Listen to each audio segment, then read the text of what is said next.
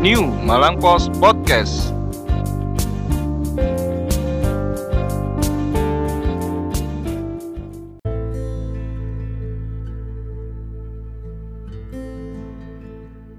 Halo pendengar New Malang Post Podcast.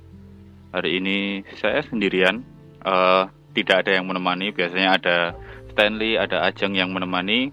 Uh, kali ini saya sendirian, hanya ditemani dua orang dari divisi IT yang lagi ngobrol asik di teras sambil menikmati angin sepoi-sepoi di rumah kita. Oke, uh, tadi siang uh, redaktur New Malang Pos yaitu Mas Agung atau yang biasanya dipanggil Mas Mendol itu ketemu langsung dengan PJ PJ Sekretaris Daerah Kabupaten Malang yang besok itu dilantik oleh Bupati menjadi Sekretaris Daerah definitif yaitu Pak Wahyu Hidayat. Jadi beliau menceritakan banyak sekali soal bagaimana memulai karir di ASN mulai dari pengantar surat sampai bagaimana ia menjadi sekretaris daerah dan tentu saja uh, untuk menjadi sekretaris daerah itu lika-liku uh, jalannya jadi dia punya, mempunyai visi dan misi yang banyak sekali di wawancara itu dengarkan saja uh, wawancara lengkapnya bersama Mas Agung Mendol. Monggo, Mas Mendol, dipersilakan.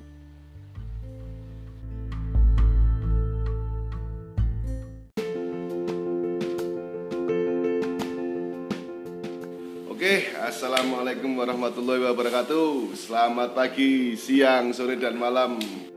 Bagi pendengar podcast New Malang Pos. Sekarang, saat ini saya sedang dengan uh, seseorang yang sangat luar biasa. Uh, dia siapa lagi kalau bukan Bapak Wahyu Hidayat, PJ Sekda Kabupaten Malang yang hari Senin besok tanggal 20 Juli 2020 dilantik sebagai Sekda definitif Kabupaten Malang. Monggo Pak Wahyu untuk pendengarnya. Nah, ya. Terima kasih. Uh, Waalaikumsalam warahmatullahi wabarakatuh.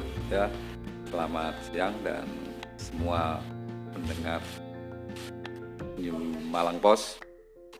Saya hari ini uh, kedatangan juga di sebagai orang yang akan di dimintai penjelasan ya, penjelasan ya.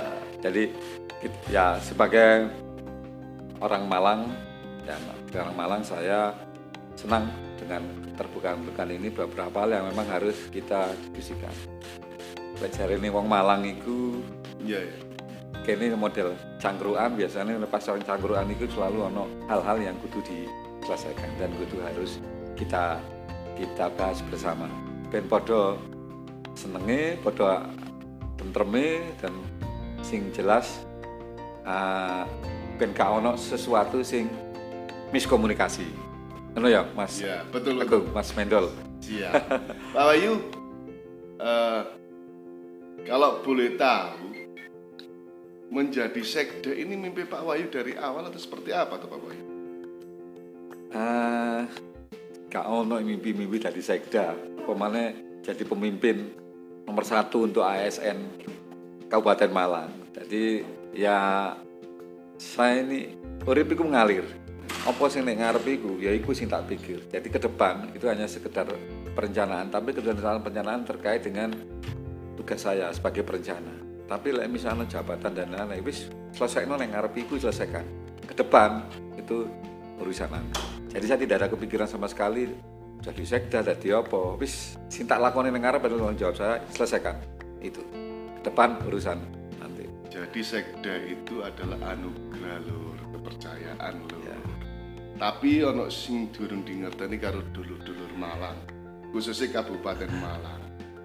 Pak Wahyu iki ternyata dulu adalah direktur direktur teknis perusahaan sebelum masuk menjadi ASN Ya apa lur teko AS, teko direktur nang ASN apa meneh jadi pertama kali berkarir iku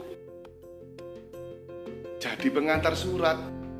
Seperti apa Pak Bayu dulu ceritanya itu Pak Bayu? Ya sesuatu yang berbeda. Di awal menjadi direktur teknik di sebuah konsultan tata ruang, kemudian uh, ada kesempatan ya ini memang lingkungan wong tua jadi lah asli bareng Ya. Nah, itu kebetulan bapak ibu saya guru jadi wis pokoknya lah anu wis pegawai negeri aja wis daripada swasta. Padahal saat itu dan swasta udah punya dudukan yang baik yang dalam posisi yang yang sudah sudah memadai lah. Tapi ya harus mengikuti apa anjuran orang tua. Jadi saya harus mendaftar pegawai negeri. Dan diterima pegawai negeri alhamdulillah ditempatkannya juga di Kabupaten Malang. Padahal saat itu saya punya janji. Lah misalnya jadi pegawai negeri lah tempatnya di luar Malang itu gak melebu pegawai negeri. Tapi Hmm. karena melebu di tempatnya di Kabupaten Malang ya wis tak lakoni. Akhirnya masuk jadi pegawai negeri. Pertama kali masuk di Badan Kepegawaian Nasional dulu saat itu masih ba- bagian kepegawaian Kabupaten Malang Ya. Pertama kali masuk karena belum punya dianggap belum punya apa-apa, saya dibuat disuruh buat amplop, dibuat surat dan di kongkon ngeterno. Jadi ya langsung ngeterkan nge- ngeterno surat itu. Jadi saya buat sendiri suratnya, saya ketik amplopnya di dewe, tak terno dewe. Saat itu saya elingku berkali-kali saya ke beberapa kecamatan. Jadi Ya kurir lupa Pak, sudah Pak moto. Bayu. Jadi kurir. Jadi sing ngetik surate, kemudian ngam- amplope digawe dhewe, diketik sik manual pada saat itu wis duwe kemampuan komputer, tapi saat itu kudu nggak ngetik ya wis bolak-balik keliru, diganti mana, diganti mana ya wis. Akhirnya dikongkon ngeterno pisan surate. Ya tak terno nang beberapa kecamatan yang Kabupaten Malang. Pak Wahyu, saat itu jenengan itu kan sudah menjadi direktur. Kok tiba-tiba menjadi kurir pengantar surat itu seperti apa kok? Perasaan seperti apa Pak? Padahal punya direktur, punya jabatan, punya anak buah, punya fasilitas mobil, rumah. Terus tiba-tiba menjadi kurir pengantar surat Pak Wahyu. Ya itu memang harus di sebagai pegawai negeri awal supaya paham terkait dengan situasi pegawai negeri. Jadi ya saat itu untuk memahami pekerjaan di pegawai negeri pada pada suatu lembaga awalnya memang kita harus memahami eh, bagaimana buat surat, bagaimana saat itu ya kan amplop mungkin kan ono sing dadi sa- kayak saiki. Dadi amplop ya harus dibuat dengan eh, surat dengan kertas diamplopi eh dibuat suratnya, kemudian amplopnya juga dibuatkan. Ya dengan terno karena saat itu kan ya saya kan staf paling bawah, mau tidak mau walaupun saat itu golongan tiga. Diperintah oleh atasan ya tak lakoni walaupun saat itu saya pernah jadi direktur tapi harus seperti itu harus kita lakukan supaya saya memahami bahwa apabila saya melakukan sesuatu yang paling bawah itu akan menjadi bahan saya dan saya selalu berpikiran negatif eh berpikiran positif bahwa itu nanti akan berguna juga bagi saya dan benar dengan mengantarkan surat itu aku ngerti kantor kecamatan kayak opo tanda terima dari suatu Iya, iya. kalau suatu berkas yang harus diantar harus seperti apa itu yang harus saya pahami terkait dengan pemahaman saya untuk menjadi pengantar surat Tahun berapa itu Pak Wahyu? tahun 9 1993 terus 93 itu. Jadi butuh perjuangan dengan liku-liku Pak Wahyu ya untuk bisa menjadi sekda.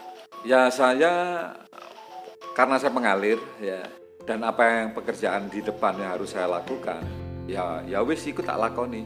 Jadi apa yang menjadikan perintah pimpinan saya, saya saya lakukan. Jadi mulai dari bawah pun mulai dari ngantar surat sampai saya dipercaya menjadi seorang sekretaris daerah yang notabene menjadi orang nomor tiga untuk di lingkup Kabupaten Malang dan juga untuk ADASN adalah nomor satu tetap saya itu tetap tak lakoni Motivasi Pak Wahyu itu dulunya seperti apa? Kok bisa berkarir dengan begitu bertahap akhirnya menjadi sekda ini seperti apa?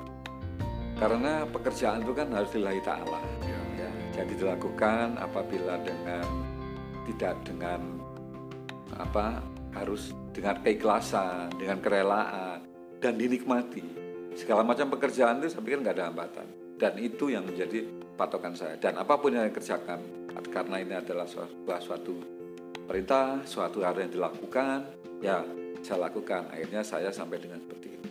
Seperti saya, walaupun jam kerja jam 8 sampai jam 4, tapi selama masa saya menjadi ASN dan saya karena pengalaman di konsultan, jam kerja itu saya tidak ada. Jadi saya selesaikan pekerjaan, memang baru saya pulang. Jadi kadang-kala sampai di rumah, saya itu antara paling paling cepat tuh setelah maghrib bisa sampai di rumah. Tapi paling lambat, paling lambat ya bisa sampai tengah malam dan dan itu sudah menjadi hal yang biasa dan saya lakukan karena dengan semuanya kita saya nikmati bisa anak terlalu bahwa ini jadi hambatan tidak ya itulah yang saya lakukan sehari-hari Pak Wahyu dengan di, uh, dilantik menjadi sekda Devi apa program Pak Wahyu nanti ke depan program utama yang harus dijalankan pertama kali di masa pandemi COVID seperti ini ya jadi seperti yang disampaikan Pak Bupati pada saat saya dilantik menjadi PJ.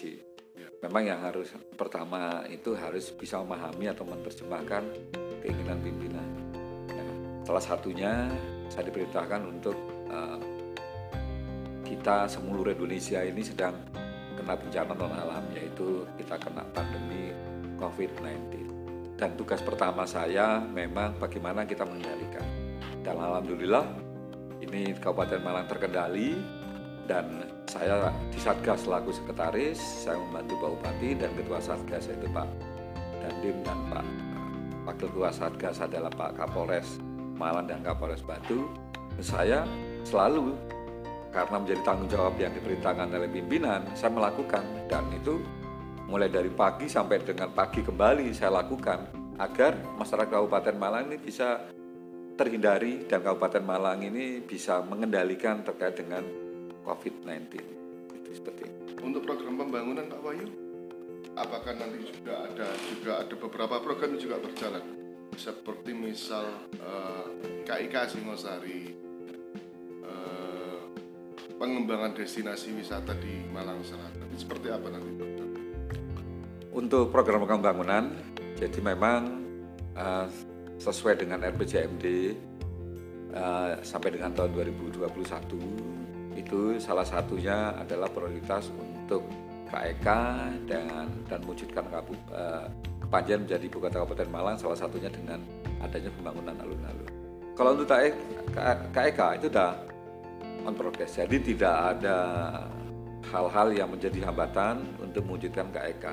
Dan itu kemarin pada saat kita rapat dengan Dewan Nasional KEK, kemudian juga dengan Deputi Investasi Kemen Kementerian Pariwisata dan Ekonomi Kreatif ya. itu kita masih sesuai. Jadi kita malah di antara KIK yang lain, KIK Singasari ini ya progresnya paling cepat walaupun di masa pandemi COVID-19.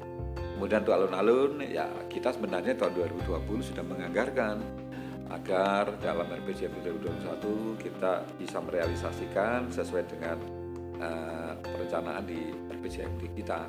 Tapi karena ini kita ada bencana nasional non alam jadi ini adalah force majeure ada beberapa anggaran yang sudah kita siapkan. Terpaksa kita rasionalisasi karena kita refocusing akhirnya tidak kita kita tidak bisa terwujud tahun 2020 dan sepertinya sampai 2021 juga agak sulit karena kita berakhir PJMD kita tahun 2021 adalah bulan Februari. Jadi dengan kondisi seperti ini kita agak sulit untuk merealisasikan. Itu mas Wahyu uh, Kabupaten Malang ini juga akan menjadi punya gawe besar.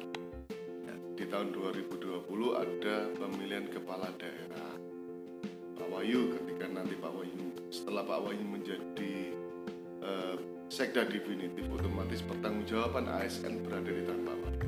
Bagaimana untuk menjaga netralitas ASN ini dalam pemilu ini Jadi netralitas itu memang harga mati ya bagi seorang ASN karena sanksinya cukup jelas dan kami di Kabupaten Malang sudah membentuk namanya tim penilai kinerja dan tim penilai kinerja ini memang sudah berjalan bagaimana biasa tapi hanya karena kita menghadapi pilkada, saya selaku ketua tim penilai kinerja akan memasukkan uh, salah satu tugas dari tim penilai kinerja adalah memantau dan memberikan satu penekanan arahan bahwa kita harus netral dalam pilkada. Ada beberapa sosialisasi yang kita lakukan, ada beberapa pendekatan dan kita juga akan jemput bola tidak hanya hanya menunggu ada tidak masalah, tapi tidak saya akan meminta tim penilai kinerja, misalnya kepala UPD, camat dan lain-lain bahwa kita harus netral.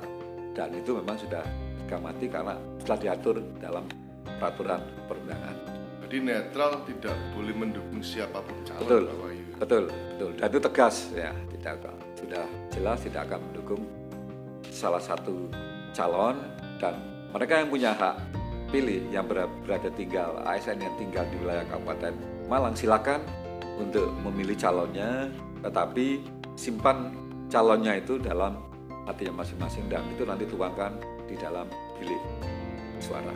Salah satu pelanggaran yang mungkin bisa sering terjadi itu adalah proses dukung mendukung ataupun mungkin sekedar foto selfie ataupun mengunggah di media sosial itu termasuk pelanggaran atau seperti apa Pak Wali? Ya, salah satunya berfoto dengan calon ya. apabila calon itu ditetapkan ya. ya. Jadi calon ditetapkan itu setelah pada masa kampanye itu ada aturannya salah satunya adalah berfoto dengan kepala daerah itu sudah tidak boleh dalam hal-hal yang memang itu dalam suasana berkampanye ya ada aturan-aturannya nanti secara rinci secara teknis itu nanti kita akan sosialisasikan dan jelas kita akan akan buat surat edaran kepada semua ASN terkait dengan beberapa hal yang diperbolehkan dan beberapa hal yang tidak diperbolehkan oleh ASN dalam uh, pilkada ke depan. Sanksi tegas masih Pak Wahyu? Ada akan ada akan sanksi tegas sesuai dengan peraturan perundangan. Oke Lur, Pak Wahyu ini selain dulu mengawali karirnya itu dari bawah, dari pengantar surat, Pak Wahyu ini banyak prestasinya Lur ternyata Lur. Dari awal dia menjabat sampai menjadi saat ini prestasinya sangat mengalir. Contohnya kayak Panji keberhasilan pembangunan tahun 2000 saat Pak Wahyu menjabat camat di tahun 2000, 2010 Adi Upaya Puritama atau penghargaan tertinggi bidang perumahan di empat kali berturut-turut lulur dari Kementerian Perumahan Rakyat saat itu. Ya Pak Wahyu ya? Ya nasional itu. Dan paling prestasi lagi loh bagi warga Malang khususnya Kabupaten Malang Kecamatan Kepanjen. Kecamatan Kepanjen bisa menjadi ibu kota Kabupaten Malang ternyata perannya Pak Wahyu loh. Ya Pak Wahyu ya. Dulu cerita singkat seperti apa Pak Wahyu itu Pak Wahyu? Untuk yang menjadi ibu kota Kabupaten Malang memang uh, kita ada tim ya tim. Hanya memang ya yang ke sana kemari dan lain-lain dan membuat konsep dan lain-lain. Saat itu saat saya menjadi kepala bidang di Bapeda. Ya, karena adalah Bapeda menjadi sebagai perencana tingkat kabupaten dan itu dan tempatnya perencanaan segala macam ada di Bapeda. Saya diperintah saat itu untuk menyiapkan kota Kepanjen, Kecamatan Kepanjen saat itu untuk menjadi ibu kota dan perjalanannya memang tidak tidak mudah dan tidak singkat dan sangat-sangat sulit. Tetapi saat itu kami karena kami dibantu oleh Bupati, Ketua DPRD saat itu dan lain-lain itu kita berjalan. Walaupun saya memang di pusat adalah saya yang di depan tapi tetap bantuan dari semua Pak Bupati saat itu kemudian dengan DPRD saat itu. Akhirnya Alhamdulillah karena tanpa bantuan dari Pak Bupati dengan DPRD juga. Walaupun saya berusaha di pusat ke sana kemari uh, akhirnya kita bisa dapat PP nomor 8 tahun 2000 tahun PP nomor 18 tahun 2008 Oke Pak Wahyu terima kasih banyak. Ya. uh, terima kasih untuk pendengar podcast New Malang Post. Ini tadi kita bincang-bincang dengan uh, Pak Wahyu Sekda Definitif Kabupaten Malang yang besok Senin dilantik. Oke, selamat Wahyu. Terima ya. kasih banyak. Sukses nah, selalu. Ya, ya, ya. Assalamualaikum warahmatullahi wabarakatuh. Waalaikumsalam warahmatullahi wabarakatuh.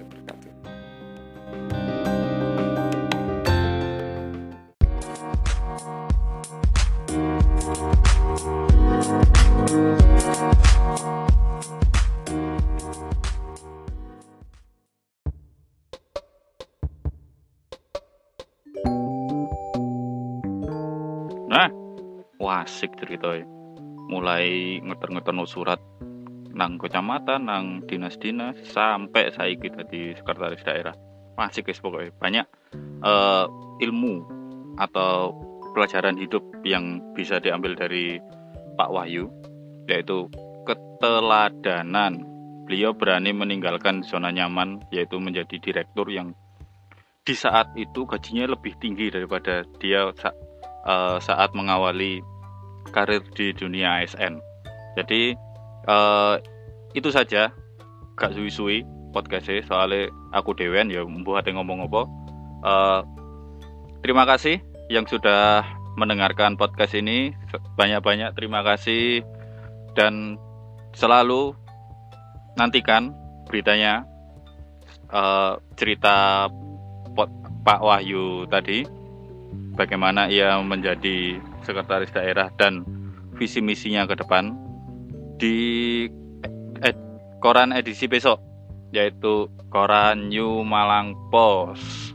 Asli koran arek Malang mek petange wuli mangatus atau kalian juga bisa uh, mengunjungi website kita yaitu di newmalangpost.id bisa juga di media sosial yaitu di Instagram yaitu new underscore Malang Post oh iya like misalnya kabeh pendengar podcast ini sik bingung kate ngrungokno di HP kan Spotify ini opo Apple Podcast langsung aja kunjungi newmalangpost.id di isor iku ono tautan yang bisa ngeplay langsung podcast ini di website tersebut. Jadi gak usah download aplikasi liane langsung buka di website.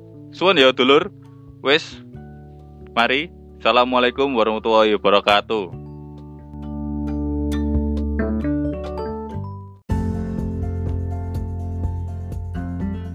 Saya Wahyu Hidayat, Sekretaris Daerah Kabupaten Malang.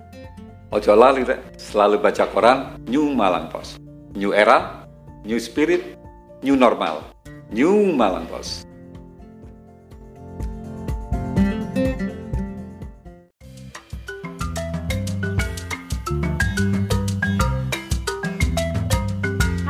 Nawak-nawak New Malang Post. Mau tetap update di era digital ini? Kamu bisa mendapatkan PDF koran New Malang Post dalam genggaman setiap hari dengan harga promo 25.000 aja per bulan. Caranya gampang banget. Segera hubungi 0813 3451 7443. Ayo rek, kuota terbatas. New Malang Post, New Normal, New Era, New Spirit asli Korane Arek Malang.